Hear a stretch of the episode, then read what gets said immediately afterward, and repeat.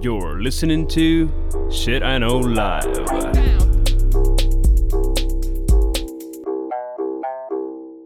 Доброго времені суток! З вами ваш любимий подкаст Shit I Know Life і ми його незмінні ведучі. Кріс Косик. І Діма Малеєв. Сьогодні в нас 30-й епізод.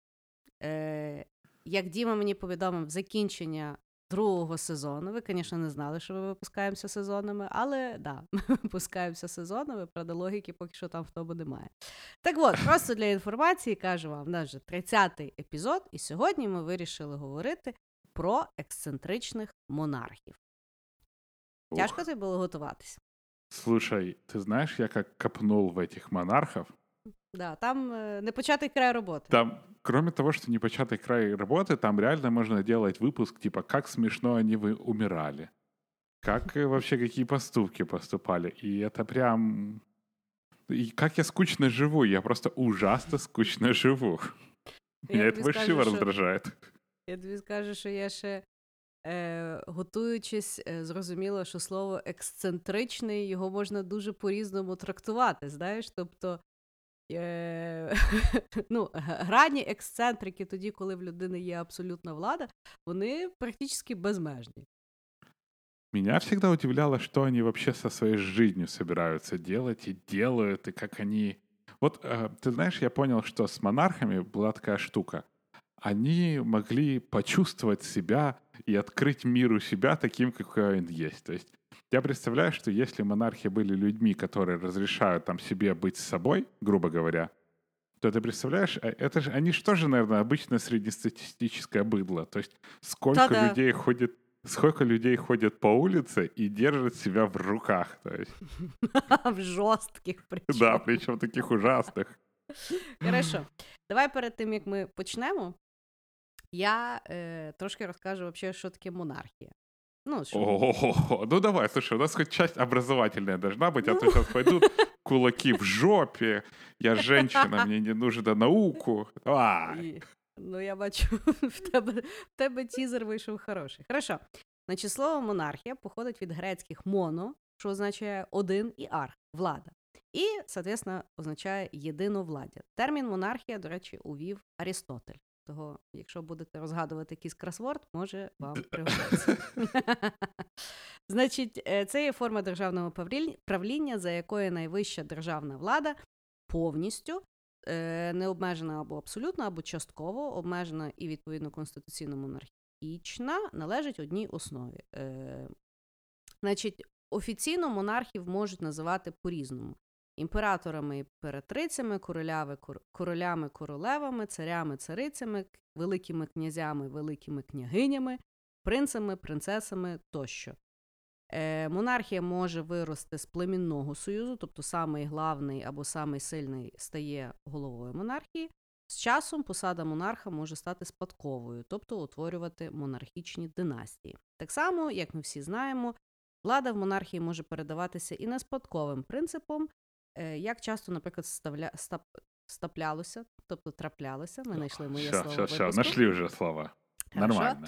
Е, траплялося в Римській імперії. Е, монархічна влада може бути узурпована шляхом насильства внаслідок державного перевороту.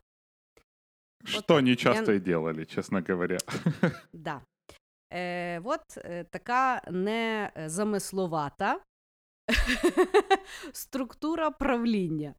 Е, дуже часто е, монархи е, переконані, що вони так звані помазаники Божі. Тобто не просто в них так сталося, а то сам Бог їх обрав, і це дуже часто проявляється в їхній ексцентричній поведінці.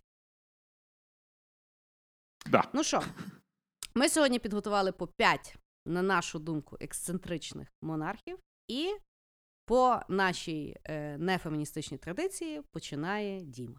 А може і по феміністичній. Я вже запуталась, як там правильно. Black Lives Matter. Чуєш? Black Lives Matter. В нашому випуску я тільки про Авакова буду говорити. Ну, тобто, кого що болить, знаєш, угомонісь. Black Lives Matter, якщо я живу у Львові. Слушай, это знаешь, как Сейчас Black Lives Matter это когда ты идешь по деревне, тебе говорят слава Иисусу Христу, и ты такая, слава навіки. А не скажешь слава навіки, можно и въебач получить. Вот тут Да, точно скажеш так. добрий день і вірняк получиш. И всё, Давай. да. Короче, я начну с Франции. Ну, у них во Мгм. Франции вообще почему-то какой-то самый звездец, по-моему, творился. А, Або він найліпше документований. Тож Может можливо. быть, там, знаешь, может, любили писать. А, начну я с короля Анри III. Король Андрей III э, был сыном короля Анри II. Ну, как бы, у короля Анри II было два сына. Анри III и Карл IX. Ну, то есть, я, знаешь, у меня такое чувство было, что они... а, Помнишь, когда раньше все виндой пользовались, ты создавал папку, Мгм. и была новая папка 1, новая папка 2, новая папка 3. Вот у них, по-моему, с именами были. И, ну, король-то бог с ним, а, и, э, да, и сын Андрей III бог с ним. Но была у них мама, у мама у Андрея III Екатерина. И а, ее придворный астролог был сам Нострадамус. Ну, то есть, понимаешь, уже там сколько имен интересных. И Інфлюенсер. Нострадамус сказал, что Андрей III это будет звездец. Он, короче, вам бедно натворит, и род на нем закончится.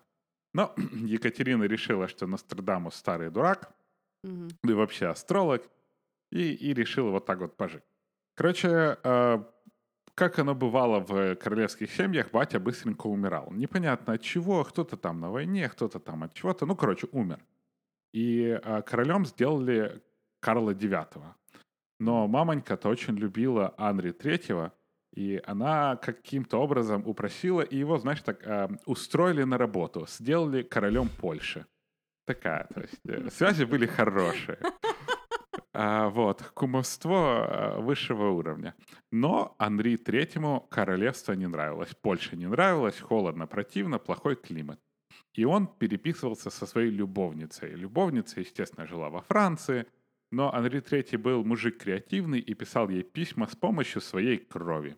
Писал, как он по ней скучает, как он ее Мгм. любит, все дела. А, Но в 1574 году пришлось вернуться обратно, потому что времена были тяжелые, и Карл IX умер. То есть брат умер, и теперь он стал королем. Что сделал новоспеченный король Андрей III? Он устраивал тусы. Он, короче, устраивал огромные балы, очень любил набухиваться, и после того, как он набухивался, он убегал в лес. И за ним, естественно, вся полупьяная свита ломилась в лес, чтобы найти этого придурка. А, Естественно, он там а, любил свою любовницу, все у него было хорошо, и в какой-то момент он решил взять всех своих брат, брат, брат- братьев, короче, всю свою свиту и отвезти в Венецию. Венеция в то время славилась своим такой себе Лас-Вегас с проститутками, знаешь, их очень Мгм. было много, он туда повез всех, всем все ставил, дарил подарки, и, естественно, очень любил проституток. все прошло там не очень хорошо, и он поэтому за- заразился сифилисом. Сифилис тогда лечить не очень умели, поэтому он у него, знаешь, как орден славы был. Я все время задумываюсь, как надо было королю бухать, чтобы у него закончились все деньги. Ну, то есть это же на какую он широкую ногу, причем Франция тогда владела практически всей Европой. У Мгм. него закончились все бабки, и он, естественно, к мамоньке обратно вернулся. Когда он вернулся обратно, тут самое случилось самое страшное. Любовница умерла. Мгм. И что-то он вообще депресснул, ушел в жуткую депрессию, не пускал к себе никого, кроме портного. Мгм. А, и портной ходил, и, и, и вообще у монархов была какая-то проблема с одеждой. Они очень любили разные одежды. И в результате, через несколько дней горевания и депрессии, он вышел такой весь красивый, в черном одеянии, у- увешанном человеческими черепами. И после этого, короче, мужика вообще крышу сорвало. Он внезапно понял, что ему нравится платье, начал одеваться в платье, а то и вообще ходить полуголый по улицам города. Такой полуголый король, знаешь, но в, женской, в женском нижнем белье. Ам, собрал он себе, короче, толпу народу. А, да, он даже, кстати, и женился. э, у него не было вообще детей, потому что говорят, что он от сифилиса был бесплодный. И в какой-то момент он вообще сказал, знаете, женщины мне не очень нравятся, мне нравятся мужчины. Поэтому он походил и собрал самых красивых мужчин, сделал их своей свитой и назвал миньонами. Откуда пошло миньоны внезапно, понимаешь? Я теперь не знаю, как этот мультик смотреть про миньонов. Короче, эти миньоны ходили, тоже одевались в женские одежды, красились а, и любились по всем уголкам дворца. А, но и при этом это были какие-то злые миньоны. То есть они вообще офигенно круто фехтовали. Это были какие-то бодигарды, гомосексуалисты, убийцы э, в юбках. Ну, короче, там все было круто. И, а, но у него, естественно, был люби, лю- любимец, он там, которого больше всех любил, или он его любил, или тот его больше всех любил. Ну и эти миньоны друг с другом боролись за любовь, так сказать, короля, потому что король давал подарки, король кормил, король любил, возил по а, чумной Европе. А, И, и, у него даже умер один из его любовников, и он организовал им государственный праздник. Ну, то есть там с трауром, со всеми штемами. Но потом в результате он совсем с ума сошел, поссорился с католической церковью, а, кого-то там заре- заставил своих миньонов кого-то зарезать. А, после него поднялось э, восстание огромное, и в результате чувак настолько заебал католическую церковь, что его зарезал монах. Вот. Ну так вот веселился он. Мгм. Ну, так, ексцентрично. Так, ти просто стільки навалив, що я вже не знаю, що вибрати. Ну, Ну, типу, Все видишь, он потерял любовь всей своей жизни и ушел, и пошел по мужикам. Мгм. Ясно. Ну, я чуть думала, що там якось ще мама е, проявиться, або Польща, якось. Хорошо. Е, ну, е, інтересно. А на рахунок, знаєш, е, я коли готувалася, там теж, е, ну, там часто, типу, е, тато вмирає дуже швидко, або люди там чимось хворіють. І там я, власне, прочитала дуже цікаво. Ну, якби, то, щоб цікаво, але смішний коментар, що в той час медицина це е, було е, будь-яку рану помазати говном і, типу, дивитися, чи воно там е, поможе чи не поможе. Знаєш, того понятно, що вони там всі вмирали, тим більше вони так багато бухали. По-моему, Ну, е, средневековая медицина, как медицина в Фейсбуке. Знаешь, когда мгм, те советы пишут. мгм, хорошо. Ну, з міньонами, да, е, з міньонами цікаво получилось. Я теперь не знаю, как тот мультик смотреть. Понимаешь, они тогда м- милашки такие были. И, и, в принципе, миньоны это и в переводе-то милашка. Ну, може, це є, власне, якийсь скритий посил людству. Е, да, е, добре вертатися до історії. Хорошо. Е, я перший свій хід е, розкажу про Івана Грозного. Значить, е, я подумала, що варто підготуватися до подкасту. Е, всіх, всі великі імена, які я вроді знаю, але що воно так, Бог його знає. Ну, типу, Іван Грозний та Іван Грозний. Дуже цікаво, що Іван Грозний е, в перекладі ну, слова Грозний, от російською, в нього, ну, наприклад, я просто володію тільки ж англійською мовою, е, Мгм. немає аналога, того його називають Іван the Terrible, тобто Іван Ужасний.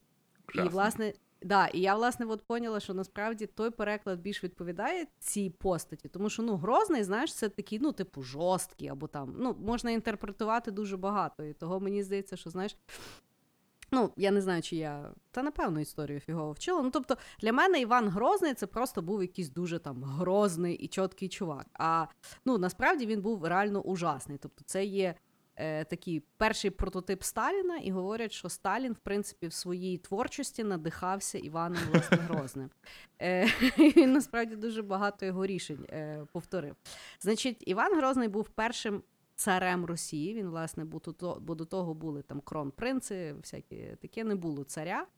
Е, він, власне, коли його. Е, я не знаю, там вінчали до трону, то він якби сказав, що давайте мене царем від, е, будемо називати. На той момент ще не було Росії, це була Московія, це була нещасна маленька країна. Навколо були одні католики і мусульмани. Вони там маленьким православієм тусилися. Коротше, нічим не, при, е, не притязательна е, країнка.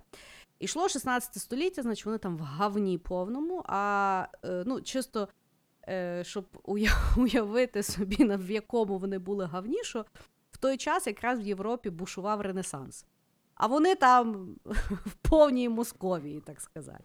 Так от, е, е, Іван Грозний з одної сторони е, в історії його можна розглядати як великого реформатора, тому що дійсно він дуже, ну, багато зробив реформ, і деякі з них навіть були дуже адекватні. Тобто він був перший, який заборонив боярам е, робити е, так, як е, себе ведуть сучасні депутати. Тобто, ну, не було він відмінив безкарність, тобто до того бояр міг іти по вулиці і бачить там кріпака, і що хоче, то робить. І нічого йому за того не було. А той, типу, поміняв, що сказав, що ні. Е, Виявляється, він був дуже освічений, попри те, як він виглядав.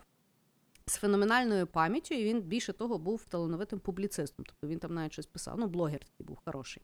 Мгм. Але, звісно, що з другого боку історії він е, запам'ятався як жорст- жорстокий тиран з дуже хворобливою психікою, через те, що він себе проявляв найдовше зі всіх російських монархів. Він правив 50 днів і 100 днів. 50 років і 100 днів. Словом, ну, словом, було де розгулятися е, і е, сумасшествію тінейджера, і е, старця. Так от, ще дуже цікавий факт, ну насправді два, е, що він сватався в свій час до Єлизавети І. І, ну, як ми всі знаємо, Єлизавета, звісно не тільки йому, але й йому в, ту, в, тому числі відмовила. І він їй тоді написав лист, і я цитую, назвавши її безсоромною дівицею, яка засиділась в дівках. Тобто, по суті, він і сказав: дура. Такого Ну, пацана пропустила. Да. І е, що не часто говорять, Іван Грозний е, мав сім дружин. Хоча е, православієм на той час е, дозволялося мати не більше трьох. І воно якось так класно складалося, що з першими трьома він просто розлучився. Ну, в сенсі розлучився, сказав, все, я вже більше з нею не живу, живу от з тою. А потім е, з четвертої баби просто почали вмирати. Ну, от так. Э, Россия тех времен вообще. Да, значить, давай візьмемо То до волки ексцен- утащат. Ну, да. Ідемо до ексцентрики Івана Грозного. Загалом, значить, Іван Грозний в нього був батько Василій III, і в Василія в нього була жінка, але не було дітей. Ну і Василій дуже сильно з того е, діла почалився, розвівся і взяв собі нову молоду жену, яка йому мала народити. І тут, якби це був дуже великий скандал, тому що ну, в той час е, розлучатися не було прийнято. І відповідно е, було в той час пророцтво, що через такий вчинок син е, Василія III народиться, і це буде якийсь ужас. Ну, що якби і сталося. Говорять, що коли Іван Грозний народжувався, то була жорстка гроза. Ну, тобто, прямо він там з пекла. А может, поэтому Грозный? Е, Ні. в, нього, в нього був шанс проявитися. Так от. Значить, е, він коли е, народився, все було зашибісь, але в три роки його тато помирає. Ну, бо 16 століття в Московії не сильно знають, як лічити людей. Е, і, е, відповідно, е, батько перед тим, як помирати, заставив бояр е, присягнути е, малому, Е, І е, регентом стала його мама. Але через пару років мама теж помирає, і тут же понятно, що її укакошкали, бо вона там нічим не хворіла. І тут, значить, малому там 6 років починають правити бояри.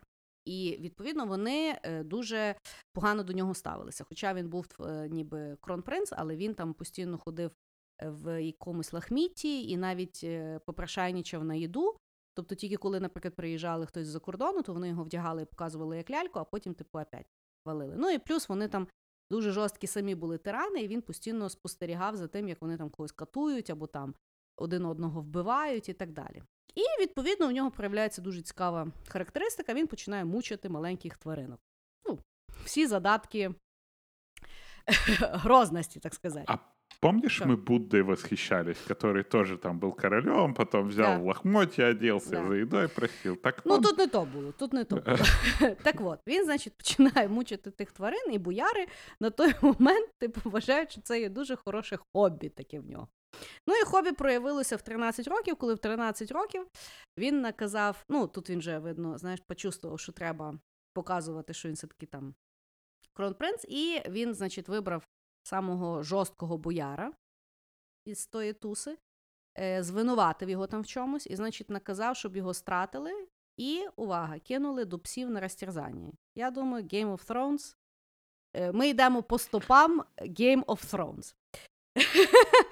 Так. Кстати, И- в Game of Thrones я пока Да. читал про этих королей, Мгм. я вот начал видеть, кем они как-то вдохновлялись, потому что вот там, А там наверное, є чим? любой сюжет... Да, там любой сюжет, который показали, он уже в истории где-то происходил с каким-то королем. Да. Так от, якраз в той час, коли він от в 13 років віднайшов свою мужність, він, значить, знайомиться з типом митрополит Макарій, який е, дуже горить ідеєю православ'я і того, що Москва це є третій Рим, тобто це є осередок е, якби православ'я і прямий потомок Римської імперії, і загалом от, мають вони тепер правити. І відповідно цей маленький психопат ще й дуже починає бути віруючим маленьким психопатом. І вони, значить, з тим мит- митрополитом Макарієм вирішують, що все, треба його, значить, е, коронувати, зробити царем і е, будувати великою Росію. Так от, він по-різному там правив, е, почав воювати, розширяти границі, реформувати і так далі. Але потім він, типу, захворів. І він, значить, е, підозрював, що це його бояри е, отруїли. І після того він дуже жорсткий став до боярши, і потім один з боярів його зрадив, ну там литовцям його здав чи ще щось. І тут він придумує перше НКВД. От починається, де Сталін брав свій inspiration. Значить, він придумує опричників. Це була е, секретна поліція, ребята, які типу всі в чорному каталися, і їм можна було все. От реально все. І як історія нам показує, коли типам каже, можна все, перше, що вони роблять, це вони гвалтують. Да. гвалтують, крадуть, ну нічого доброго, в принципі, не роблять. Знаєш. Е, і вони, значить, спочатку вони тероризували бояр, але потім вони тероризували, в принципі, всіх. Там, е, власне, що і селяни від них тікали, бо курва мать, знаєш, тут, тут і, і картоплю садити, і щось з тими рагулями, бля, и знаєш. насилуют. Товктися, да. І ще той грозний постійно хоче в війну вв'язуватися. Ну і відповідно з роками він став дуже жорстким параноїком. І е, відповідно параноя його досягла загалом піку, коли вже він був дуже-дуже старий, тобто воно там йому вижалося в кожному куті. І в нього був в нього було два сини. Значить, один син був щось, е, ну не знаю, ну, пишуть якось, що він е, ну не дуже смишльоний був, видно, там я не знаю. Ну, знаєш, в монархії е, градація, якби ну, така е, спрощена, так сказати, талантів людей. І був другий е, е, Іван Молодший. І Іван Молодший був типу чіткий. Він, значить, е, там на війні себе дуже класно проявляв. Ну і бояри дивляться, знаєш. Той вже старий з ума сходить, вже всіх заїбав тими своїми опричниками і своїми якимись там, знаєш, реформами дурнуватими. І тут е, малий, який там, ну, типу, чухає туди-сюди, і вони, значить, написали Івану Грозному, що типу, тіп, давай ми от зробимо малого Івана, то ж твій син е, царем, хай ну, ти там вже до землі привикай. Звісно ж, Івану Грозному то не сподобалося, і він, значить, ішов по коридору і йшла на зустріч вагітна жінка, ну, його невістка вагітна. Мгм. І він, значить, е, оскільки психопат, почав її жорстко бити, і в неї був викидень. Е, Вернувся малий Іван, е, пішов на розборки з батькою. Прийшов до нього, а той йому давай по голові там чимось бити. І, коротше, бив, поки не розтрощив йому повністю череп. Соответственно, вбив. Потім дуже відомо сказав, Боже, що ж я наробив? Тому що в нього був тільки один адекватний син, другий був якби не до того діла, а йому, ну, йому Весь ще ж, папку. типу, Да, йому ще ж типу рот продовжував. Ну, е, і от так. І відповідно, е, Іван Грозний, попри те, що він там перший цар розбудовував і реформував, по великому рахунку. А, ну і ще, знаєш, от такий от ужасна людина залишила самий гарний пам'ятник е, в сучасній Росії. Це є, от він, власне, побудував храм Василія Блаженного для того, щоб показати в той час, що ну, вони не в сраці, вони теж можуть трошки ренесансити. Знаєш. Так от, е, після того всього правління, через те, як він воював, і через те, що він потім здурів і взагалі нікого не пускав до правління, по суті, по собі залишив дуже жорсткий срач, тому що він почав з війни з Балтикою, але в кінці, по суті, не привело ні до чого. Знаєш, тобто куча років тих опричників, того всього. е, помши татари на них там набігали. Ну, словом, по суті, нічого і не добився. І лишився такий срач, що потім аж. е, Поки не прийшли Романови до влади, е, тої великої Росії, про яку люблять всі писати, е, ніц не було. От так. Так що він був не грозний, а він був ужасний. По всіх смислах того слова. Е, мені дуже цікаво, бо я зараз, знаєш, е, згадую, що були ж якісь знаєш, радянські фільми там про Івана Грозного, там туди-сюди, Мгм. його там показують. Типу, що ви там показуєте? ну, Я вообще, знаешь, пока готовился, типа, так подумал, выйти замуж за царя это вообще не самый лучший вариант жизни и будущего. Слушай, а если бы ты Мгм. была опричником, что бы ты делала? я, Ну да. чувак, я скорше всього була кріпачкою. Я от Не-не-не, давай Знаешь, так, як- типа, если Знаешь, бы ты як- была чекай, чекай, чекай. опричником. Добре, але знаєш, як завжди, ну, типу, от коли людей питають, ким ви були в минулому житті? Всі ж були або царицями, або якимись воїнами. Ну ніхто не був п'яницею, ніхто не був знаєш, кріпаком або прибиральницею. Знаєш, мене я от я не чувствую, що десь в мене там я Клеопатрою була. Якщо би я була опричником, не знаю. Ну, знаєш, як от ми коли з тобою готувалися до експериментів, то Стенфордський експеримент, хоча потім нам е, писали, що його спростували. Стенфордський експеримент говорить, що я би грабувала, гвалтувала і була би агентом Авакова по великому рахунку. Але мені хочеться вірити, що я би там восстала, щось там, щось там, але не факт. Против кого? Проти опричників я би казала, що ви робите, нелюди, давайте зробимо якогось добра. Але я думаю, що потім би мене просто відправили до Івана Грозного, я би швидко передумала. Коротше, е, я так скажу. Що в 16 столітті в Московії я би вірняк не хотіла жити ні в якій ролі. Ну, я вообще так, если так сравнить, то... Я і зараз не хочу там жити. Да, кроме того, что и сейчас не хочется жить, но в Средневековье вообще было как-то не очень сладко. Та-да, та-да. От так. Хорошо. Хороший ход. Хороший. Хм, угу. Как теперь смотреть «Иван Васильевич меняет профессию»? Ну, через пальці. Да-да. Ам, хорошо, перенесемся в Азию. Ты знаешь, я очень М. люблю Азию. И Мгм. мы вернемся к принцу, к королю Энджо и его Мгм. сыну Садо. Ну, как. Воно вже багатообіцяюче. знаешь, ам, как ви- водится в королевских монархиях, сыновья там почему-то особо не рождались. Отчего а, короли очень сильно грустили, плакали и расстраивались вообще в жизни, делали глупости. Но и вот такой же был король Энджо. И вот когда ему было 52, у него наконец-то родился сын. Мгм. И вот сын он был как вот первый сын И- Ивана Грозного. Такой, не сповна розуму. Мгм. А, смотрел на него король, смотрел, думал, ну, ну, ну да ладно, может, перерастет. И э, Може, когда- той інцест себе все-таки не проявить. Может быть, знаешь.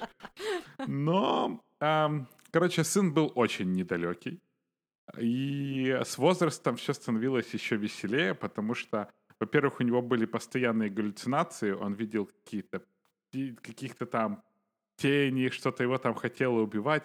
Но потом ему он э, э, решил, что Бог хочет его убить, и у него возникла агорафобия. Агорафобия — это боязнь открытых пространств. А, а еще после, и он очень сильно нервничал, и у него развился обсессивно карпуль... Компульсивний Да, а- а, вот это вот, OCD, вот, а, короче. расстройство. Да. И выразилось оно в шмоточничестве. Он очень любил платья, он очень любил разные одеяния и переодевался до 30 раз в день. М, Окей. Ну и вот, сын растет, рос. а, ну и в какой-то момент король понял, что тоже, знаешь, а, домашних животных ему лучше не дарить, потому что они у него очень быстро заканчиваются. А. Ну, знаешь, а в королевских семьях это было так. Эти, предметом этикета, мне кажется. У них у всех дети были какие-то ебанутые. И, ам, ну и, короче, с детишек, как обычно, с животных он начал переходить на слуг, а, начал сильно нервничать, и вначале избивал слуг, потом убивал слуг, и больше всего не везло портным, потому что они вроде бы на него надо шить, а его все время что-то бесило, он что-то нервничал, и его, естественно, там отправляли, отправили его в какое-то село, сказали, вот ты вот король своей страны, вот э, Мгм. развивайся. Он, естественно, там всех пока убивал, но благо крестьяне очень быстро размножались, потому он как бы не успевал со своих нервов их всех поубивать. А, и приехал, значит, через, когда он уже был постарше, приехал король к нему с проверкой. Потому что король п- узнал, что он живет не со своей женой, принцессой, а с швеей. Мгм. І, значить, приїхав он к нему з проверкою. А тобто з того всього, що він мутив, це була найбільша проблема. Ну, знаешь, а внуки, как бы, может, надеялся на внуков. Ну, короче, оказалось, что живет он с швеей, батя приехал, и тот с перепугу взял и запрыгнул в колодец. И Мгм. батя, короче, на это посмотрел, такой, ты чё, идиот? Ну, как бы он, э, он понял, что с этого сына ничего не взять, но сын решил доказать, что он хороший сын и убил швею. Э, И тут батя понял, что надо с ним что-то делать. Потому что, ну, кому вот этот вот дурачок нужен? Но была проблема. А, То есть, э, если в Европе монархи достаточно легко убивали своих детей, то а, в Азии он был конфуцианство, а конфуцианство учит на быть добрыми, не забирать жизни. Ну, вот это вот все. И, короче, э, король э, Энджи очень смешно поступил. Не смешно, а как-то интересно. Он велел э, запереть вот этого вот своего сына Садо в ящик, чтобы он подумал и забыл про него на 8 дней. Потом, когда, естественно, откопа- открыли ящик, то Садо что-то задумался до смерти, умер. И король такой посидел, посидел решил, у меня же еще дочь есть, и на всякий случай ее тоже тра- отравил. Потому что, ну, плохое настроение было. Такая Тобто, вот чекай, корейская... спочатку він не хотів вбивати, а потім вже Вошел во раз вкус. пішла така п'янка. Ну да, типа, с сыном не получилось, ну и ладно. И чтобы, чтобы дочери было не обидно, он ее тоже отравил. Да. Цікаво. А ты заметила, Цікаво. как, э, как вот э, все эти дети этих монархов почему-то очень домашних животных не любили? Ну, я тобі скажу так. Давай е, переймемося все-таки їхні, їхньої ситуації. Ну, от е, народжується да, людина і кажуть: от все життя можеш ніхіра не робити. Типу, вже все, в тебе все получилось. Бог тебе любить, е, людішок маєш, тралі-валі фестивалі, знаєш. І я думаю, що в якийсь момент ну, воно добре коробить. Знаєш, от як є діти, вони там лялькам голови відривають. Может быть. Ну, тобто, то, то, то, що ну, ці речі треба виховувати, а тут просто, знаєш, коли дитина відриває голову в ляльки. Ти розумієш, що Олежику треба пояснити, що it's not okay. Знаєш, а якщо це якийсь там кронпринц, то що ти йому скажеш? Ну, та, там воно якби і розвивається, знаєш, того.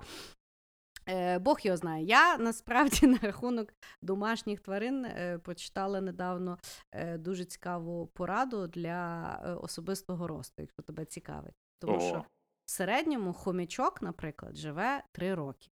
І Мгм. тобто можна, наприклад, купляти собі хомячка і його називати якоюсь ціллю, да? там, наприклад, машина, або там робота мічти, або там стартап. Да?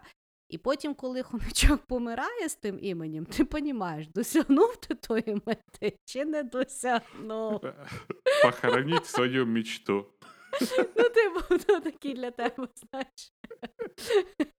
Тайм-менеджмент. Ну от, а якщо ще й знаєш задавити ту мічту, то тоді теж треба якби задуматися. Плохая Я была идея. Да. Ну, тобто, я якби не претендую на ексцентричного монарха, але першого свого хомячка, я пам'ятаю, я в тій газетці маленькій, я була така щаслива, що мені його купили, що я його задушила. Ну, знаєш, я його так, я така була рада, рада, рада. І він такий. бля. Так от. Я просто Пере- представляю тебя маленькую на привокзальной. Да, да. Я правда от до сих пір не можу зрозуміти, чого б їх продавали в таких от як е, газетних трикутничках, як, як для сімічок. Да чтоб ты вернулась быстрее. Не знаю. Ну, понимаешь, ты, ты Ну, якось пока так хом- дивно, знаєш, однохомі- тварин продають як, як їду. Ну, слушай, ты ж просто видишь, э, т- а ты когда задушила хомяка, тебе второго принесли? Звісно, я нічого не поняла. Ну вот, Ну, мені сказали, що він устал там. Я не знаю. поїхав до баби на село. Ні, таке мені не говорили, тому що мені говорили, він або е, е, е, ну, типу, він або устал, це я так розумію. А другий, е, то е, мені сказали, що я з ним не бавилася, і він від мене пішов. Ну, коротше. Я думаю, І ми я, потихонечку в психотерапію да, я думаю, що в мене такий був спектр, що я того після того не хотіла. Ні пса, ні кота мені хватило. Хорошо. Значить, е, переходимо в мій наступний ход. Власне, е, де можна е, подискутувати на рахунок того, чи е, тиранами народжуються, чи з- їх такими робить система. Чи, можливо, і то, і то.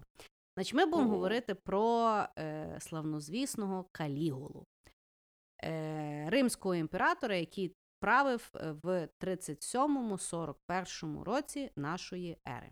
Е, Перший загалом- порнофільм, який я бачив. Угу. Ну, от він тим дуже славнозвісний, так сказати. Е, але в захист Калігули можу сказати, що порнофільми знімали і про е, Білосніжку і сім гномів, і ще про дуже дуже багато різних історій. Тому Я тебе про перший порнофільм говорю, а ти мені про Білосніжку. ну, я хочу Калігулу чуть-чуть захистити. Я, наоборот, его вообще очень там респектовал ему. Ну, хорошо, добре. Може, може, я трошки тобі дам додаткової інформації на рахунок. Так от, е, ще правління Калігули називають 1400 днів терору. Тобто правив, по суті, недовго, але дуже рясно.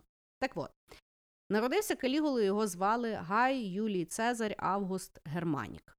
Калігула це була його клєчка. Чому? Тому що коли він був маленький, то батько його дуже часто брав з собою в славетні кампанії. І там Гая, його мама, ну, наряжала таким маленьким солдатиком. І він носив навіть чобітки, які виглядали як армійські каліги. І, відповідно, калігула це є зменшена форма назви чобітків. Тобто калігула, по суті, в перекладі означає чобітки. І от чомусь воно прижилося. Тобто... вот, такий от цікавий факт. Е, значить, загалом е, Калігула е, став правителем в е, 25 років.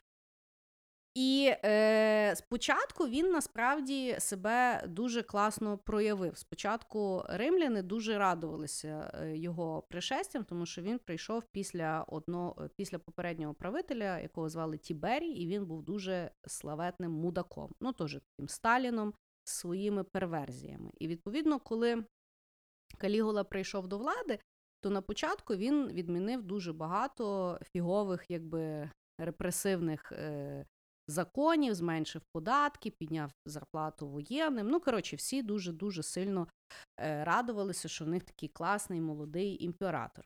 І потім е, Калігулу, е, Калігула захворів дуже сильно. Е, значить, е, відповідно, він думав, що його отруїли. І він там дуже довго якби, хворів, ледве-ледве витягував. В той час люди на вулицях плакали.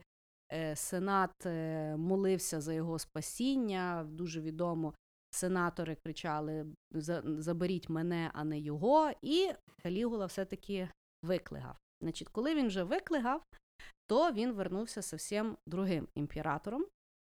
Тому що перше, що він зробив, він пішов в Сенат і сказав: Ну окей, ви молилися, щоб я е, жив, а ви померли. То чого ви живете? І, коротше, вони один по одному мусили суїциднутися. І почалася вся е, відома тиранія Калігули, де він дуже жорстко розгулявся. Тобто він е, ну, запам'ятався найбільше відомо, звичайно, секс-оргіями і перверзіями різними, тому що по тому зняло дуже багато секс-фільмів і порнофільмів. Якби, е, дуже часто говорять, що ну, звісно ж, там того хватало, але давайте зробимо навскидку, що це все-таки був Рим, він того не придумав. І відповідно, е, ну, основна документація про Калігулу йде від двох письменників, які насправді народилися навіть після того, як вже він жив. Тобто це є такі перекази переказами, тому дуже багато, понятно, що є перебільшень. Але відомо є, що він був дійсно дуже жорстким типом. Тобто він дуже любив наказувати сенат і загалом е, правлячий клан Римської імперії. Тобто він любив викликати до себе родину, е, лишити чоловіка в кімнаті, а в другій кімнаті переспати з жінкою і прийти, і типу дивитися, як чоловік мав робити вигляд, що нічого не сталося. Більше того, він любив приїжджати на весілля, і якщо йому наречена сподобалася, він, значить, відміняв весілля або казав жінці взагалі розводитись своїм чоловіком, е, одружувався з тою бабою, з нею спав, а на ранок з нею роз, роз, розлучався і потім забороняв їй законом одружитися з тим типом, з яким вона оригінально хотіла одружитися. Значить, потім, коли він вже був чуть-чуть ще старший, то він ще й е, дуже любив тортури, причому що він дуже жорстко катував людей. І відповідно, коли е, був смертний вирок, що в основному це були всі його якби забави, то він заставляв е, родичів дивитися, як вбивають рідну людину, і при тому, що заставляв їх скандувати і радуватися. Ну, типу, чи рапити. Оце все діло. Значить, по суті, був таким садистом з абсолютною владою, і, в принципі, якщо розказувати всі речі, яких він там, е, якими він займався, то це можна зробити цілий ужасний темний е, випуск. Значить, потім він собі придумав, що він взагалі живий Бог. Е, і шукав тому всьому різні там підтвердження і так далі. Е, плюс є дуже відома історія, що він дуже любив свого коня. Не знаю наскільки він любив того свого коня, я не про то буду говорити. Так от, він його вдягав в дуже гарні всякі одіяння, і спочатку, значить, е, заставив Сенат зробити його громадянином Римської імперії, а потім взагалі зробив консулом і священником. Тобто, дуже часто цей приклад люблять приводити, що Калігула був сумасшедшим, але е, насправді е, дуже часто говорять, що це він так тролив сенат, бо він їх настільки ненавидів. Тобто показати, що вони настільки безтолкові, що навіть кінь може бути сенатором. Так от, е, чому е, е, я зараз хочу повернутися в його дитинство? Тому що завжди Калігулу якби змальовують, що от прийшов такий от ужасний тіпок, і, типу, е, такі от страшні речі робив, і того ми до сьогоднішнього дня пам'ятаємо його ім'я. Але з другого боку, питання, чи Калігула таким народився, чи його зробили такою системою. Тому що, коли він, значить, народився, він народився в відомій правлячій сім'ї, і е, в той момент е, Тіберій, який от до нього правив, це, власне, він захопив, узурпував владу. Яким методом? Говорить, що він отруїв е, батька Калігули. Мама, відповідно, пішла до Сенату, що розбирайтеся, тут е, неправомірні дії відбуваються. А Сенат, якби, ну, її, по суті, сказав: нічого не будемо розбиратися, it's okay. Ваша заявка не прийнята. Да, да.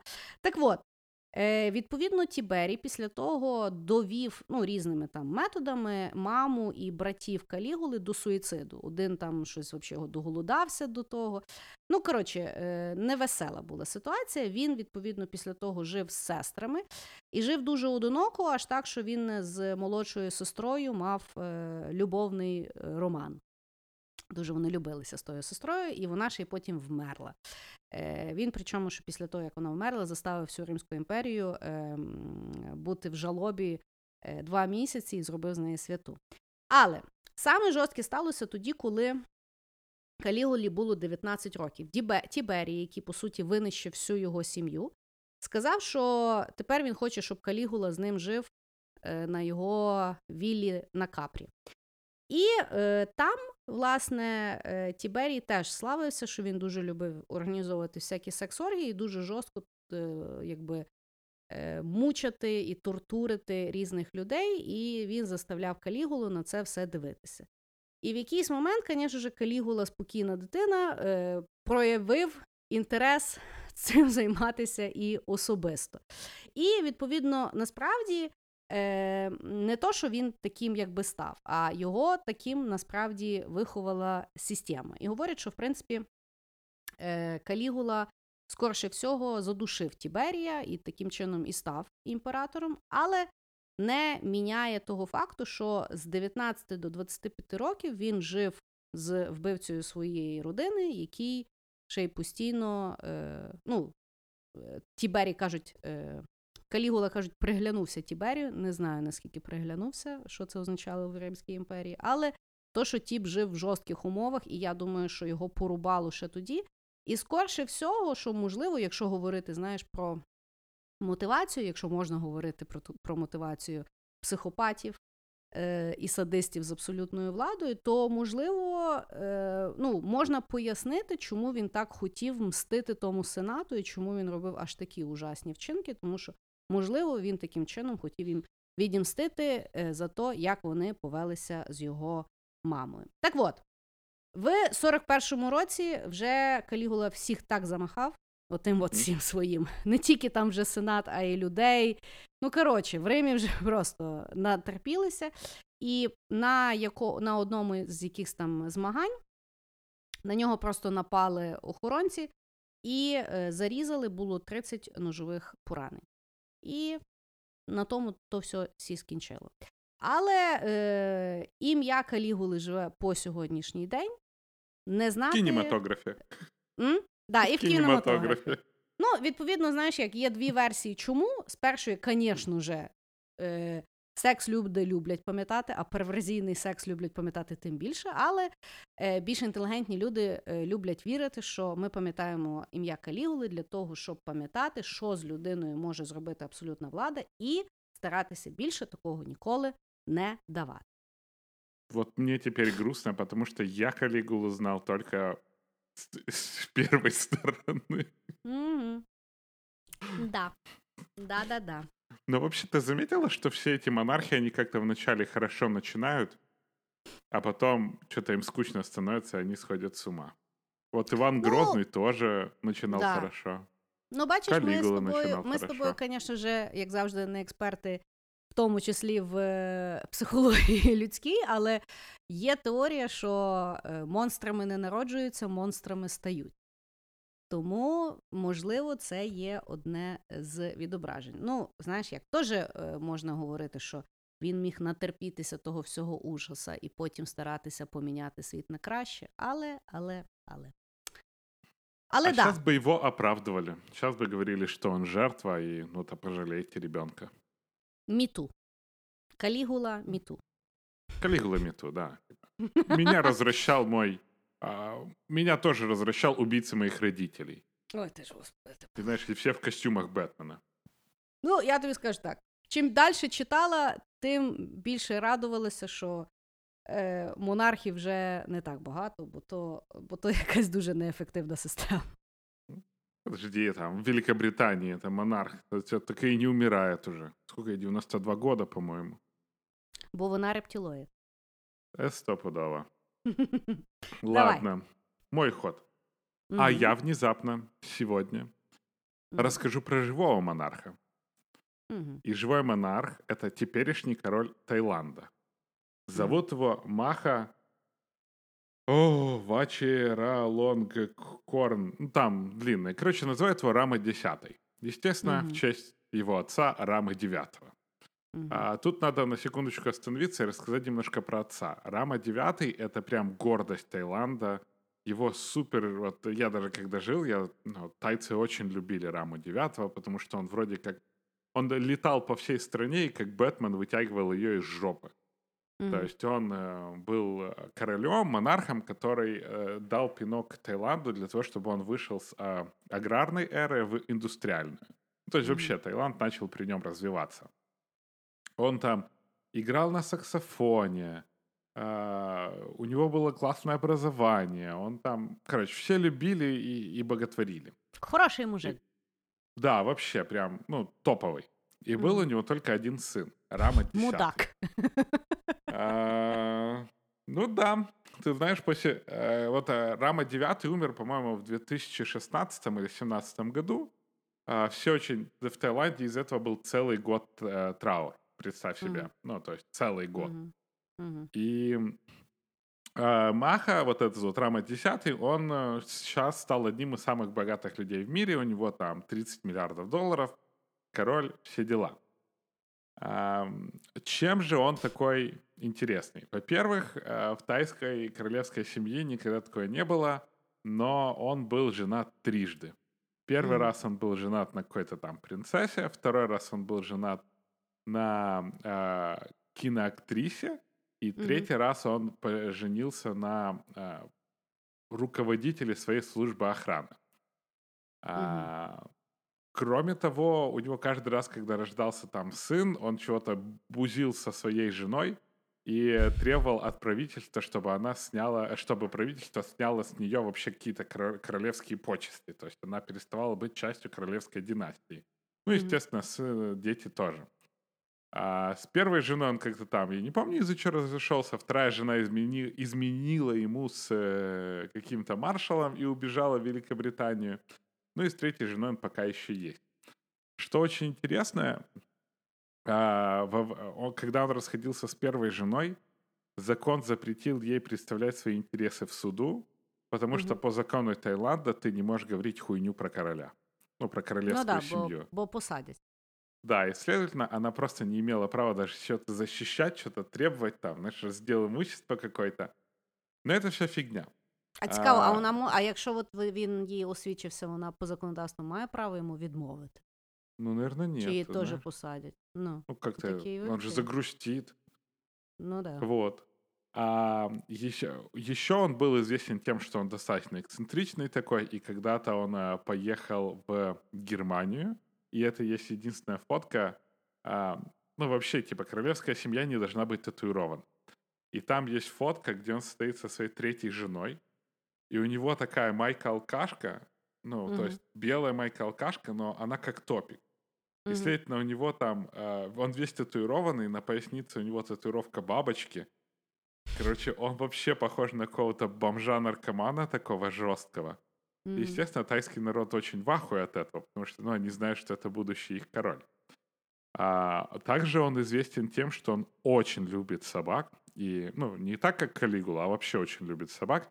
И у него Мгм. был пудель, его звали, по-моему, Фуфу. После того, Мгм. как пудель Фуфу умер, у него был пудель Фифи. Но самое важное, что представь себе 21 век. В Таиланде собаку делают маршалом авиации. Клас. Ну, то есть, вот, вот, вот такой вот. А еще говорят, что он владеет одним из островов на Таиланде, в Таиланде, где э, собираются обычно наркоманы и так далее. И говорят, что он э, контролирует весь трафик э, наркотиков по всему Таю. М. И, А там Е- є що контролювати. ну, там дофига есть что, потому что это центральная часть Азии и очень большое население.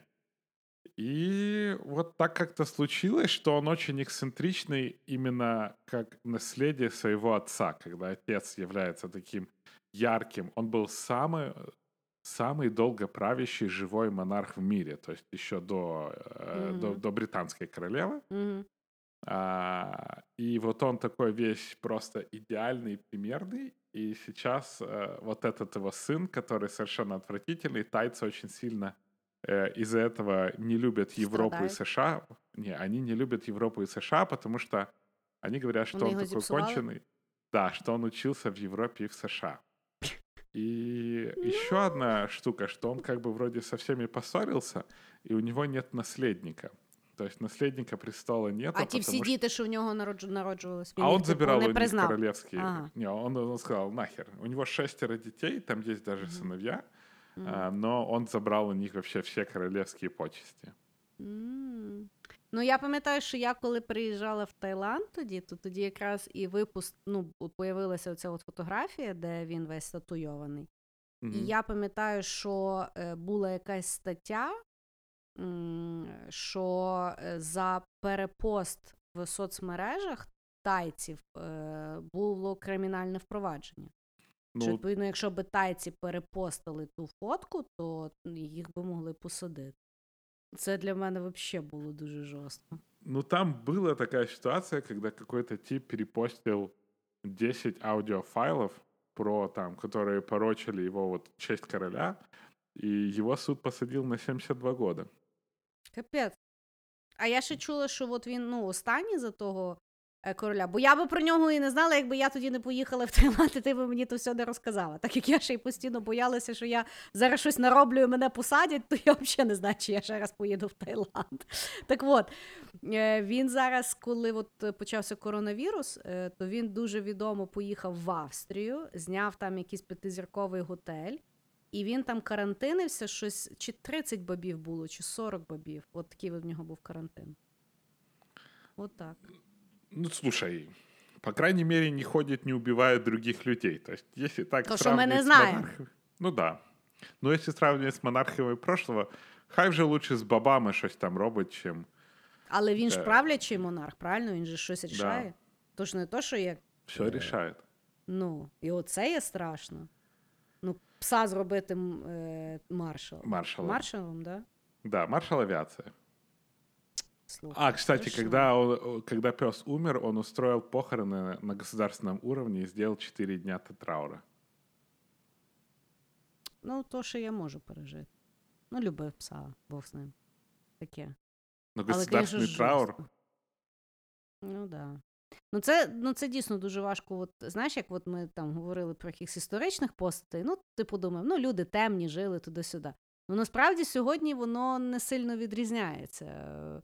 Просто мені здається, новин достатньо є ще зі світу, що ми його якось так е, нівелюємо.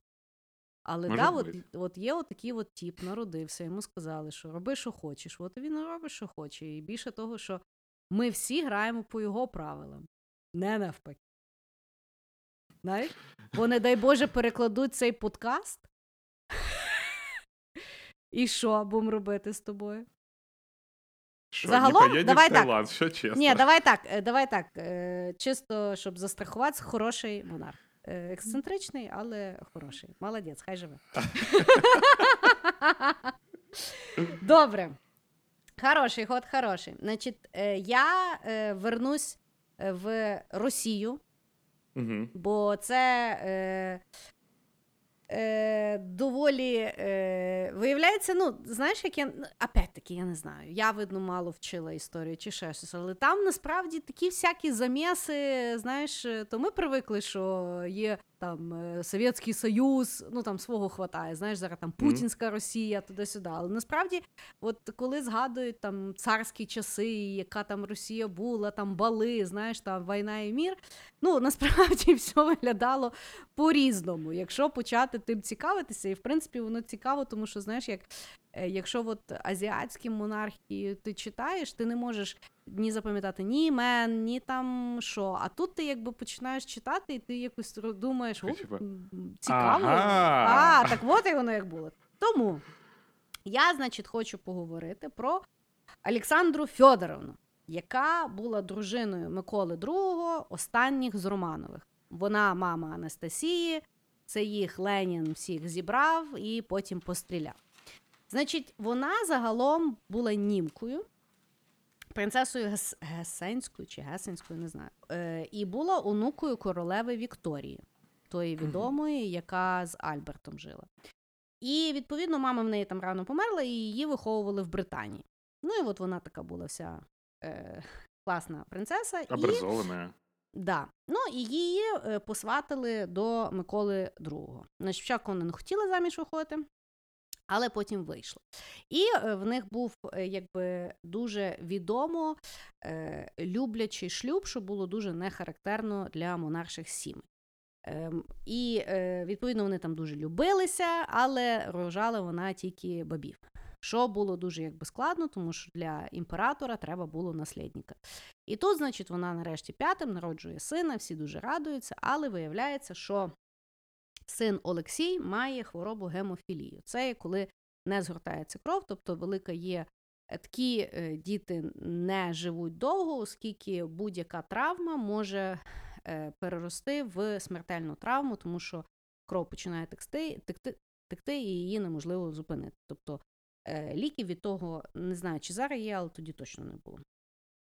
І вони, відповідно, починають дуже скривати ту хворобу, щоб ніхто не знав, тому що, ну, якщо е, є наслідник та ще й такий хиткий, то відповідно е, дуже великі питання йдуть до імператорської сім'ї. Е, На той момент вже люди не дуже любили Миколу II через те, як він правив, тому що він така, ну він така була трошки тряпка.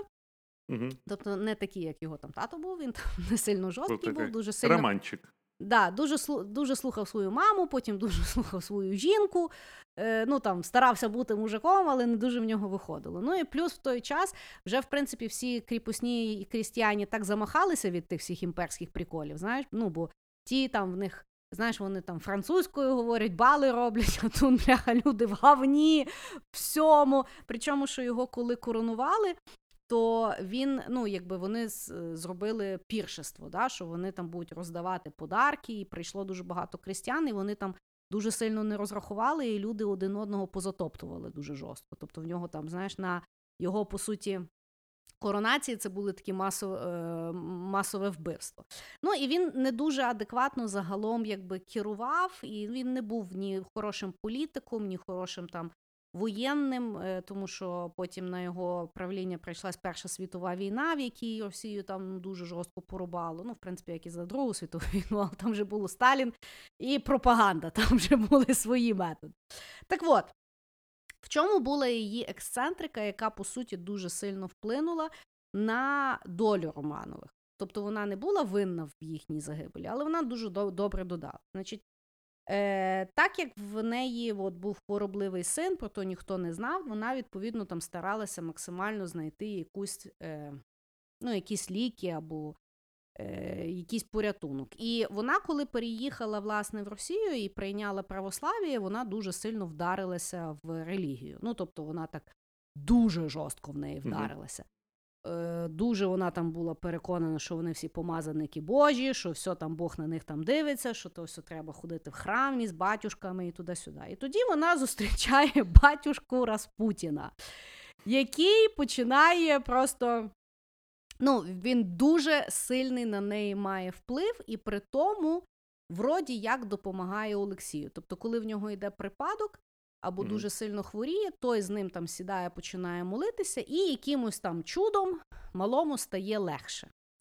Відповідно, вона є переконана, що е, Распутін їм посланий Богом, і він їх спасає, і це їх ліпший друг, і взагалі його не можна від себе відпускати.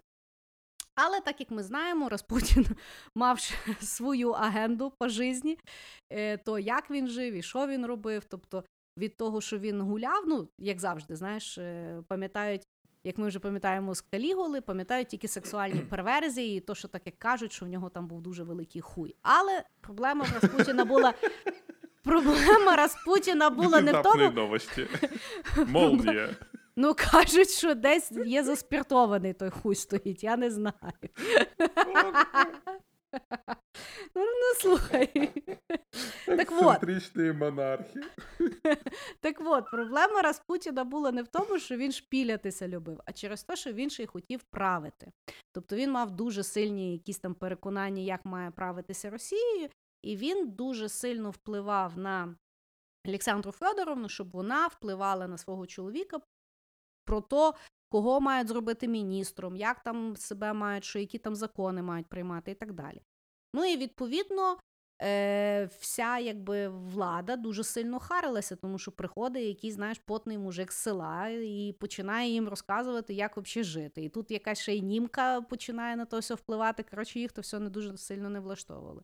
Плюс наклалося на те, що під час Першої світової війни е, Микола II сказав, що він почув голос Божий, що той йому сказав іти на фронт, що він всіх поспасає. Ну, звісно ж, то не, не сталося так, як гадалось, але він зробив ще гіршу штуку, тому що він лишив оту свою сумасшедшу жену, яка вже на той момент сиділа на е, наркотиках, ну, опіоїди вона там пила, щоб Мгм. угаманіться. Ну, нервова жінка вона була. І відповідно він її лишає керувати вообще Росією. А вона керує Росією методом того, що їй скаже Распутін. Тобто, наприклад, Распутіна там в нього отруїли кота, і він їй типу дзвонить, каже: все, я типу їду, мене тут хочуть вбити. Вона каже, що я можу зробити, щоб ти лишився? Він каже: ну от хіба того міністра там зніме. І вона починає оце от тусувати, і люди там просто вже в афії, тому що тут війна, тут ще той рагуль, і коротше починається. Жорстка ще пропаганда, починається випускатися дуже багато всяких е, журнальчиків, де, власне, говорять, що вона спить з Распутіном.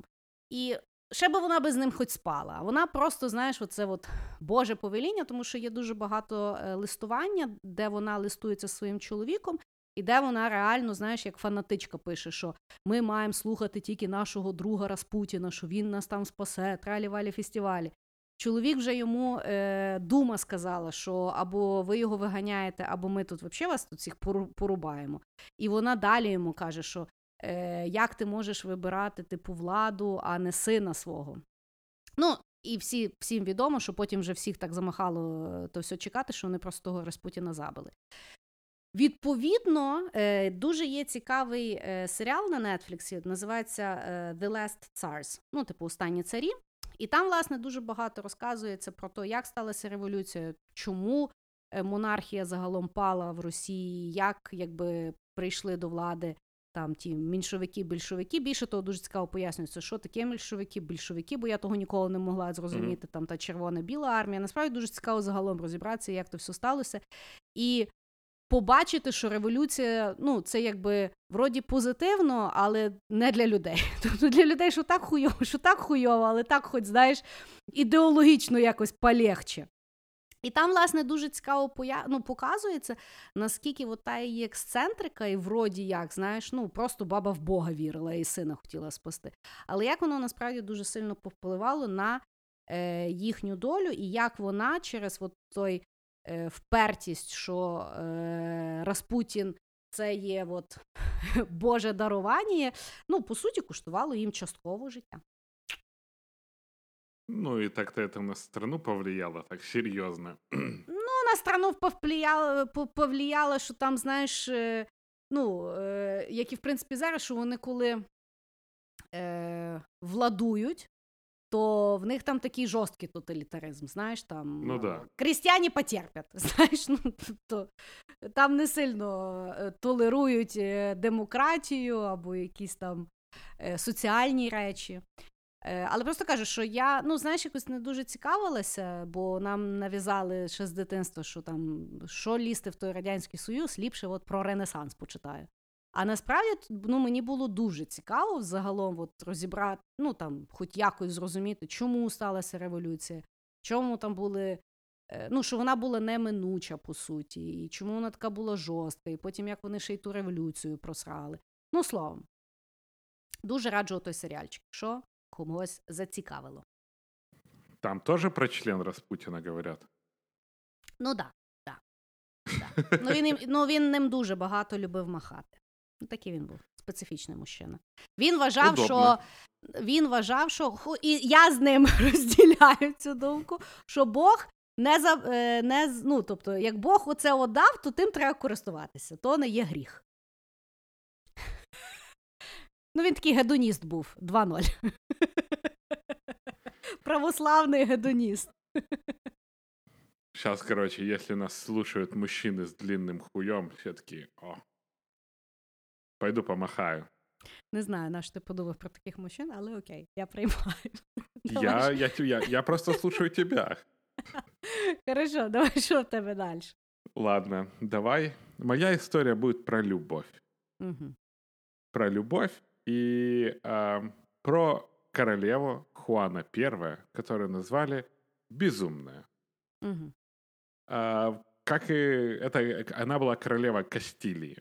Э, угу. Как и бывало, то есть э, дочь родителей, у них там много детей в семье, и в те времена Испания, она, значит, ну, выдавали их всех э, детей своих замуж там или женили из-за каких-то там политических замыслов. И вот а, Хуану отдали а, замуж за Филиппа Красивого, короля mm. Бургундии. Mm-hmm. Говорят, что он был хорош собой, потому его назвали Філіп Красивий. Або е, він був хоч не страшний, і його так назвали, бо то монархія. Да подожди ты, подожди. Ну и, короче, она поехала к нему в Бургундию, и у них там... И влюбилась в него просто очень-очень сильно. Прям вот угу. сильно-сильно. Угу. И Филипп тоже ответил ей взаимностью, тоже вначале влюбился, а потом решил, мать его, ёб, и начал трахать все, что двигается. Угу. Но так случилось, что, а, как оно и случалось вот в эти времена, у Хуаны поумирали все сестры, брат и две сестры. Мгм. И от чего она стала внезапно королевой Испании, королевой Кастилии. Ну, она должна была бы стать, когда у нее мать умрет. И надо возвращаться. Мамка сказала, возвращайся, будем из тебя монарха делать. Но а, она к тому времени уже нарожала Филиппу Красивому двух детей. Они взяли всех вот этих вот, а, всю свою семью и поехали в такой трип обратно в, Испа- в Испанию. По- Когда они добрались, родители начали замечать, что что-то, короче, с девкой не то, потому что она просто вообще безумно любит этого Филиппа и говорит только про Филиппа и, и, и вообще вот бредит этим несчастным Филиппом. А Филипп как бы ебет все, что движется до сих пор.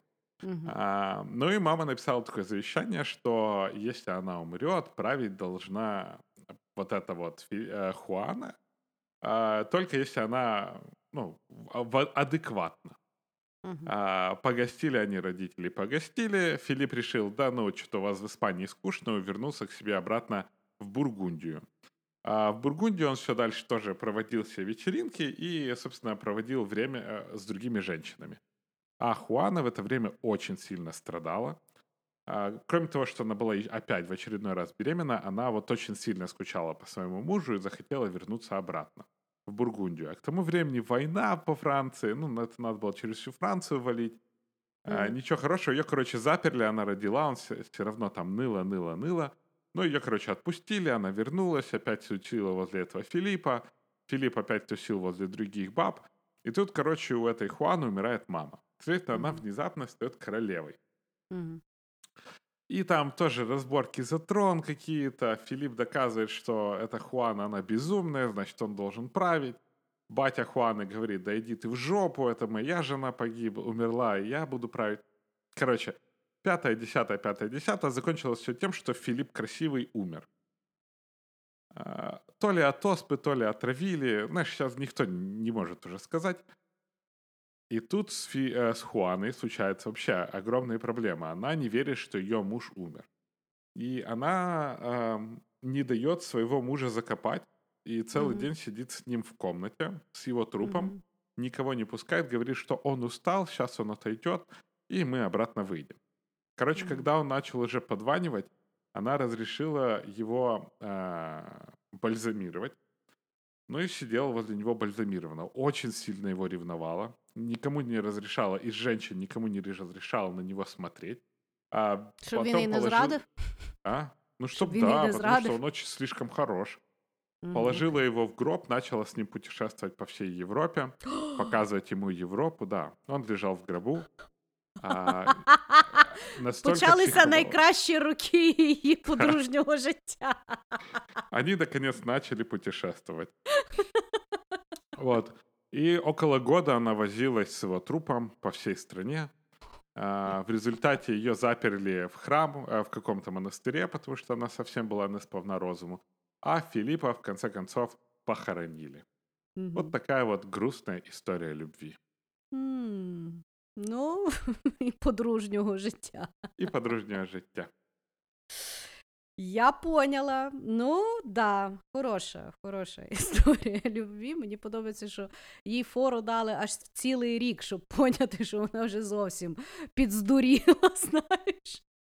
Ну, типу, рік покатались, думаю, ні, вже напевно не вернеться. Треба, треба щось робити. Тяжело, наверное, просто гроб носить все время. Я просто думаю, знаєш, ну от е, якщо взяти, ну, типу, е, там монархія, знаєш, і, наприклад, от ребята, які не при монархії, але е, ну, якби... Приближенные. Так, які, ну, по суті, все, все рішають. Знаєш, в них там то, то дурний, то хворий, то якийсь озабочений, то ще якесь дурнувате, знаєш, інцестівське якесь. І тут, знаєш, от баба з гробом, і вони ніяк не можуть оприділитися. Типу, можуть вони таку лишити, чи це вже все-таки too much? Знаєш? Еще Я тебя- думаю, що еще, це дуже важко. Надо контролировать, что ты говоришь, а то ж могут и повесить. Да, ну тобто це в принципі дуже складна ситуація. Знаєш, бо ну монарх дурний, ну Бог з ним. Знаєш, а от ті от люди, які з тим мають щось робити, вони ж сидять і думають, курва мать, ну типу, Как же он меня заебал. да. Хорошо, в мене наступна теж історія кохання. Е, І е, вона сучасна про е, живучого монарха. Е, Це принц Чарльз в Великобританії. Значить, загалом, е, з появою серіалу Корона дуже багато людей взнали про дуже там сложне дитинство і взросління принца Чарльза. Загалом принц Чарльз є відомий тим, що був одружений з принцесою Діаною, якій він зрадив. І, е, в принципі, ну, і то, що він, коли був молодий, то був дуже завідний жених, причому непонятно чого, бо виглядає він як кубок чемпіонів своїми вухами. Що це Але- вам так та принц? Ну, може, я не знаю. Я, тобто, е, і відповідно, е, але в тому серіалі дуже багато там пояснено, що його там і мама недолюбила, що і в школі там його тероризували, і тато його не любив. Ну, коротше, хватає в мужика букета е, для терапії. Але розказати я хочу про інше. Власне, ну, ми не дуже якби знаємо, тому що Е, Нас зазвичай не дуже цікавить е, монархічні сплетні і скандали. Хоча в Британії це є цілий окремий бізнес. Їхні бульварні газети це дуже відомі тим, наскільки вони обсесують, щоб дістати якісь джусі вещі, щоб по суті і привело до е, е, смерті принцеси Діани, і зараз до того, що принц Гаррі своєю жінкою переїхали з Британії, бо не витримали травлю газетярів. Так от, в 93-му році газета New Idea, по суті, чому і розлучилися принц Чарльз і принцеса Діана. Тому що так би монархи і так терпіли. Ну там що перший раз погано заміж Ну да. е, женилися. І е, відповідно газета New Idea отримала якимось чином запис телефонної розмови нічної між принцом Чарльзом і його давньою е, коліжанкою, бувшою дівчиною і тодішньою е, коханкою, а сьогоднішньою дружиною Камілою Паркер Боулс. Значить, після тих телефонних розмов е, принцеса Діана вже не могла терпіти того всього і, відповідно, з ним е, розлучилася. Але чомусь ми не пам'ятаємо, а я нагадаю або ще й розкажу, е, в чому була суть розмови між принцем Чарльзом і Камілою Паркер Боулс. Це не то, що вони там е, я тебе люблю, а ні, я ти, а ти кидай, ні, ти перший. Там було чуть-чуть цікавіше. З даної розмови було зрозуміло, що принц Чарльз ще й той е, збочинець. І знайшов свою збочинку, і вони, ну, по суті, це пояснює, чому з Діаною в нього нічого не вийшло, тому що тут в людей така синергія, що ну ти читаєш і ти розумієш, ну слава Богу, що вам хоч добре. І одна з, най... одна з найвідоміших цитат це то, що принц Чарльз е, сказав Камілі, що він хотів би бути її тампоном.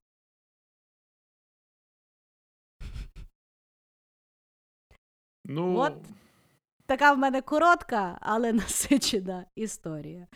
я теперь думаю, что он имел в виду. Ну, він, типу, вони там якось е, жартували на рахунок того, що він би хотів в неї бути в штанішках, а вона каже, типу, чим трусиками, а він ні, о, тампоном, а. І вона йому така, ха, ти дурак, але яка прекрасна ідея.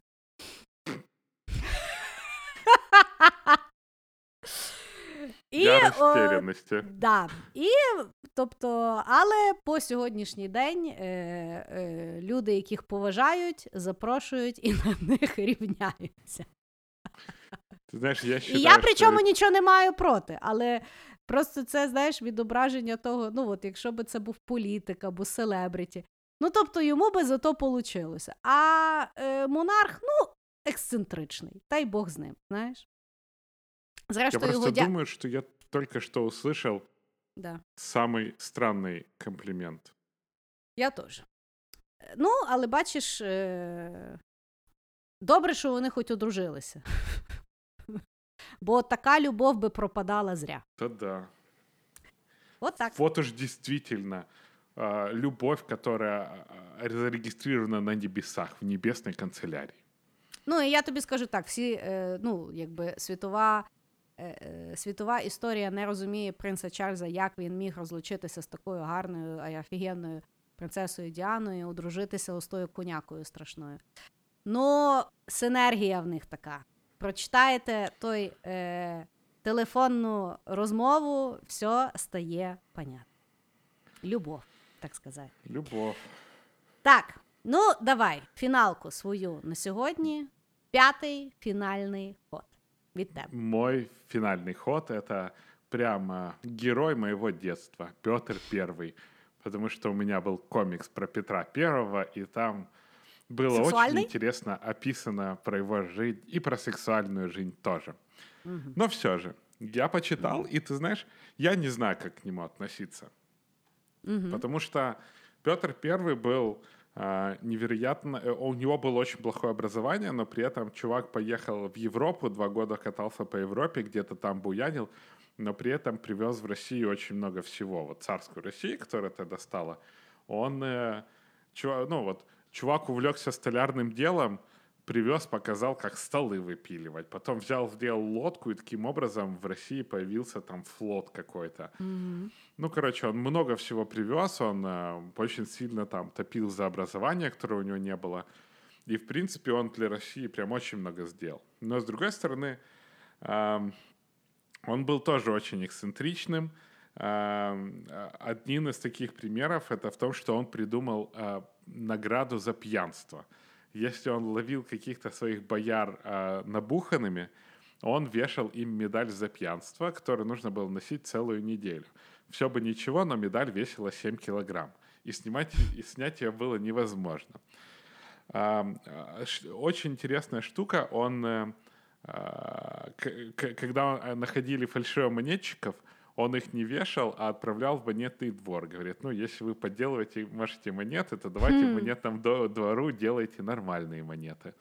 А воров он вешал по такой схеме. Типа, если ты украл на сумму, которая больше, стоит больше, чем а, веревка, на которой тебя повесят, тогда тебя вешают. Ну, то есть, если ты украл меньше, чем веревка стоит, то нет смысла на тебя вообще веревку тратить. Мгм. А, на законодательном уровне он запретил женам забирать муж- мужчин из кабаков. Ну, то есть, типа, жена могла попасть в тюрьму, если она пыталась э, забрать вот, ну, мужика с кабака. А, м, э, он, э, у него было две жены, и э, от все, он говорят, что он был очень здоровый, но с очень маленьким размером ноги. И он был вообще очень здоровым, как здоровым. А, но при этом все его дети были хворные. И злые языки говорят, что не, наверное, не его дети. И да, потому что у его одной жены был любовник, про которого он узнал. Он отрезал ему голову, заспиртовал в банке и поставил в комнате жены. Мгм. Ну, так, Ну, чтобы не окей. забывала. Знаешь, э, Окей. а, ну, там, брил, ввел налог на бороду, там, ну, короче, куча всего, сделал кунсткамеру, а в кунсткамере бесплатно наливали, когда ты туда приходил. Но, наверное, самое странное его решение, которое было... А, да, против него когда-то восстали эти стрелки, и он взял их всех повесил на стенах Кремля. То есть там было 800 человек, он их всех казнил и повесил на стенах Кремля, чтобы люди больше не бузили. Но самое странное его решение было, что называть сусликов теперь хорьками.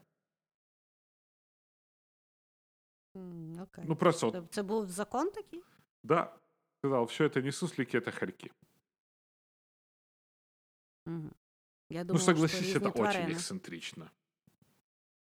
Ну, Ну, короче, ну да, таким перейматися є доволі ексцентрично, особливо коли Да. ти правиш Росією.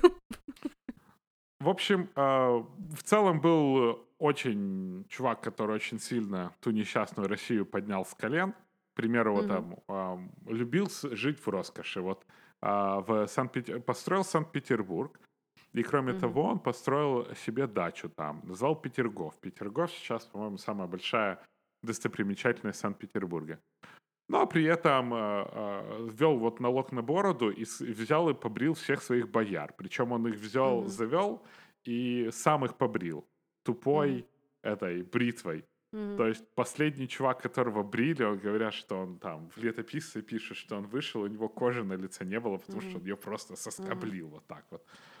Ну, я так розумію, що це він так хотів євро- європеїзувати Росію, бо він, от коли поїздив по Європі, Да. він приїжджає в Росію, а там вони там далі бояри, оце от ходять в тому всьому, і він якби дуже сильно хотів е- реформувати швидко і зробив так, як зробив.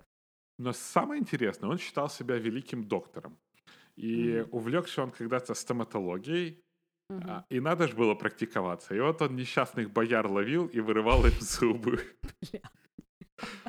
Но э, тут стоит признать, что он был э, безжалостен не только к своим боярам, но и к себе. Потому что когда-то у него были камни в почках, и он докторам сказал, стоять, никаких обезболивающих, никаких опиатов, а, давайте я буду его сам из себя выдавливать. И, короче, высал огромный камень из почек. Бля. Ну да, то есть протерпел. И ты знаешь, как он умер? Не. А, ну, вот эти флотилии, он там строил какие-то корабли, и начался эм, шторм, и корабль, короче, у- ну, корабль с солдатами унесло куда-то на море, а в, в море, и он Мгм. сам, ну, то есть он был правящий монарх, он был король или, не знаю, царь, и он сам вытаскивал этих несчастных солдат из воды, то есть спасал им жизни, от чего заболел пневмонией, и от которой и умер. И в целом, вроде бы, ну, как-то он настолько странный, но при этом вот даже то, как он погиб, делает из него какого-то очень крутого монарха. И Мгм. именно по поступкам. Мгм. Вот такой вот бот был. Петр Первый. Ну, у мене про нього враження в основному, ну, от по фоткам. По фоткам. По фоткам його. Да, по інстаграму йому. Він такий, е, ну, дуже красивий був мужик. Такий Да, такой. великий. Але каже, що в нього все маленьке було, да? Ну, Нога, размер ноги был маленький. Чш. ну та, але і дітей в нього там щось йому не то, і, і баба йому е, зраджувала. А, а він не був гей? Да нет, вроде бы две жены Не? было. Не знаю, я не нашел про то, что он В гей. Елтона Джона була дружина, чуєш теж мені. А він as gay as it gets. Это факт. Ну, короче, О, бог его м, знает, что я там он с поняла. боярами делал. Я думаю, если он европеизировался, то, может, да. всякого попробовал. Але бачиш, е, його історія доводить, що е, освіта, що тоді, що зараз ні до сраки. На нічого не кар'єру вона рішає. взагалі не впливає. Хорошо, да, цікаво, цікаво. Я закінчу сьогодні позитивною історією про монархію і про self-made man. У, Розкажу я про імператора Нортона І, який неофіційно правив в 1859 році по 1880 рік. Він був самопроголошеним імператором США та протектором Мексики. Да, США Дімочка? были императоры? США, да, да, імператор Нортон І. Він жив в Сан-Франциско, куди він е, приїхав е, в 1849 році з Англії, і звати його було Джошуа Ебрахам Нортон. Значить, приїхав він з Британії дуже багатим чуваком, але почав неефективно інвестувати і, в принципі, дуже швидко збанкрутував. І в 1859 році він собі рішив, що є логічно себе назвати імператором США. І це він офіційно оголосив в місцевій газеті. Місцева газета це опублікувала як жарт, але місцевим жителям дуже сподобалася дана ідея, і вони для нього пошили уніформу і почали до нього звертатися на вулицях як ваша величність. Значить, першу частину свого правління, ранішні роки, він, значить, видавав укази для національного рівня. Загалом він хотів поборотися з корупцією в Конгресі. Е, Так що корупція це не тільки е, в СНГ існує, то світова динаміка. Але, як ти розумієш, його укази всі ігнорували, і він поняв, що потрібно е, фокусуватися на місцевих справах. Значить, в основному, чим він займався, він, значить, ходив, інспектував там дороги, будинки, ну, типу таке. Навіть в свій час він випустив свої, випустив свої гроші, які приймалися в Сан-Франциско. Тобто люди ними реально обмінювалися як офіційною валютою. Він був, Короче, коня... прототип биткоина. Да. Значить, він був бідним, але в е, Сан-Франциско була домовленість між рестораторами, причому всіма і забігайловок і дуже фешенебельних там якихось рестиків, що вони його годували безкоштовно. І плюс йому завжди давали квитки на розваги, всякі там в театр, на нові прем'єри і так далі. Значить, помер він, просто йшов, впав по вулиці і помер. Ну, непогана смерть, так сказати. І на похорон його прийшло 30 тисяч людей. Його місцеві жителі дуже сильно любили, тому що він, хоч і був ексцентриком, але був не дураком і причому був далекоглядним, тому що він ще за своє правління, ну там, коли віщав, то говорив, що важливо створити Лігу націй ще ну, до Першої світової mm-hmm. війни, ну, хоча ще тоді взагалі ніхто навіть про то не говорив, і так само говорив, що потрібно побудувати між між Оклендом і Сан-Франциском для того, щоб там покращити всяку логістику. От така от є історія. Що? А Мексика там при чому? Ну він протектором Мексики хотів бути, що, типу, він бачив, що мексиканців теж треба до США, бо вони там бідують. А, я думав, може, що зробив. Ні-ні-ні. От так. От така от є історія. Так що, причому, що в нього для мені здається, що навіть є якийсь пам'ятник, так що може там Сан-Франциско пошуршати. Я думаю, що можна ще знайти дуже цікаві якісь такі вещи. Я что-то так подумал, что этот Костя Грек может быть реально какой-то. Ну, знаєш, ну, по Львову дум... такой ходить. Я знаю, але бачиш, він просто ну, якби поезією дуже важко керувати нарядом. Тобто, якщо б він був ексцентричним і щось би ще говорив, е, там, не знаю. Ну, я думаю, що найближче, принаймні у Львові, до імператора Нортона це є е, нічний мер чат. Знаєш? А, да, ну, типу, Оце, знаєш, такий е, нічний мер, всі його прийняли. І мені здається, що чат, якщо би випустив свої гроші, ми б ними теж користувалися. Я думаю, чат может на городском уровне уже законы выпускать давно. Да. Так що, от така от хороша історія про кончену монархію. Слушай, ну как-то аж так приятно на душе. Вот вроде бы история ни о чем, вроде бы история про какого-то такого безумного парнишку, но она какая-то такая милая. Да, да. І мила, тому що е, її підтримували люди, що підтверджує, що монархія без людей це ніщо. Як і будь-що. Ну що, давай прощатися в цьому другому сезоні. Что бы это ни значило. Да. Дорогущие, самые-самые-самые-самые дорогие и любимые наши слушатели, большое спасибо, что дослушали до этого момента. Помните, мы очень сильно любим, когда вы лайкаете нас, пишите ваше мнение, поставляете какие-то комментарии. Мы ко всему прислушиваемся и стараемся, стараемся, стараемся быть лучше именно для вас. Большое вам спасибо. Пока-пока. Всем пока.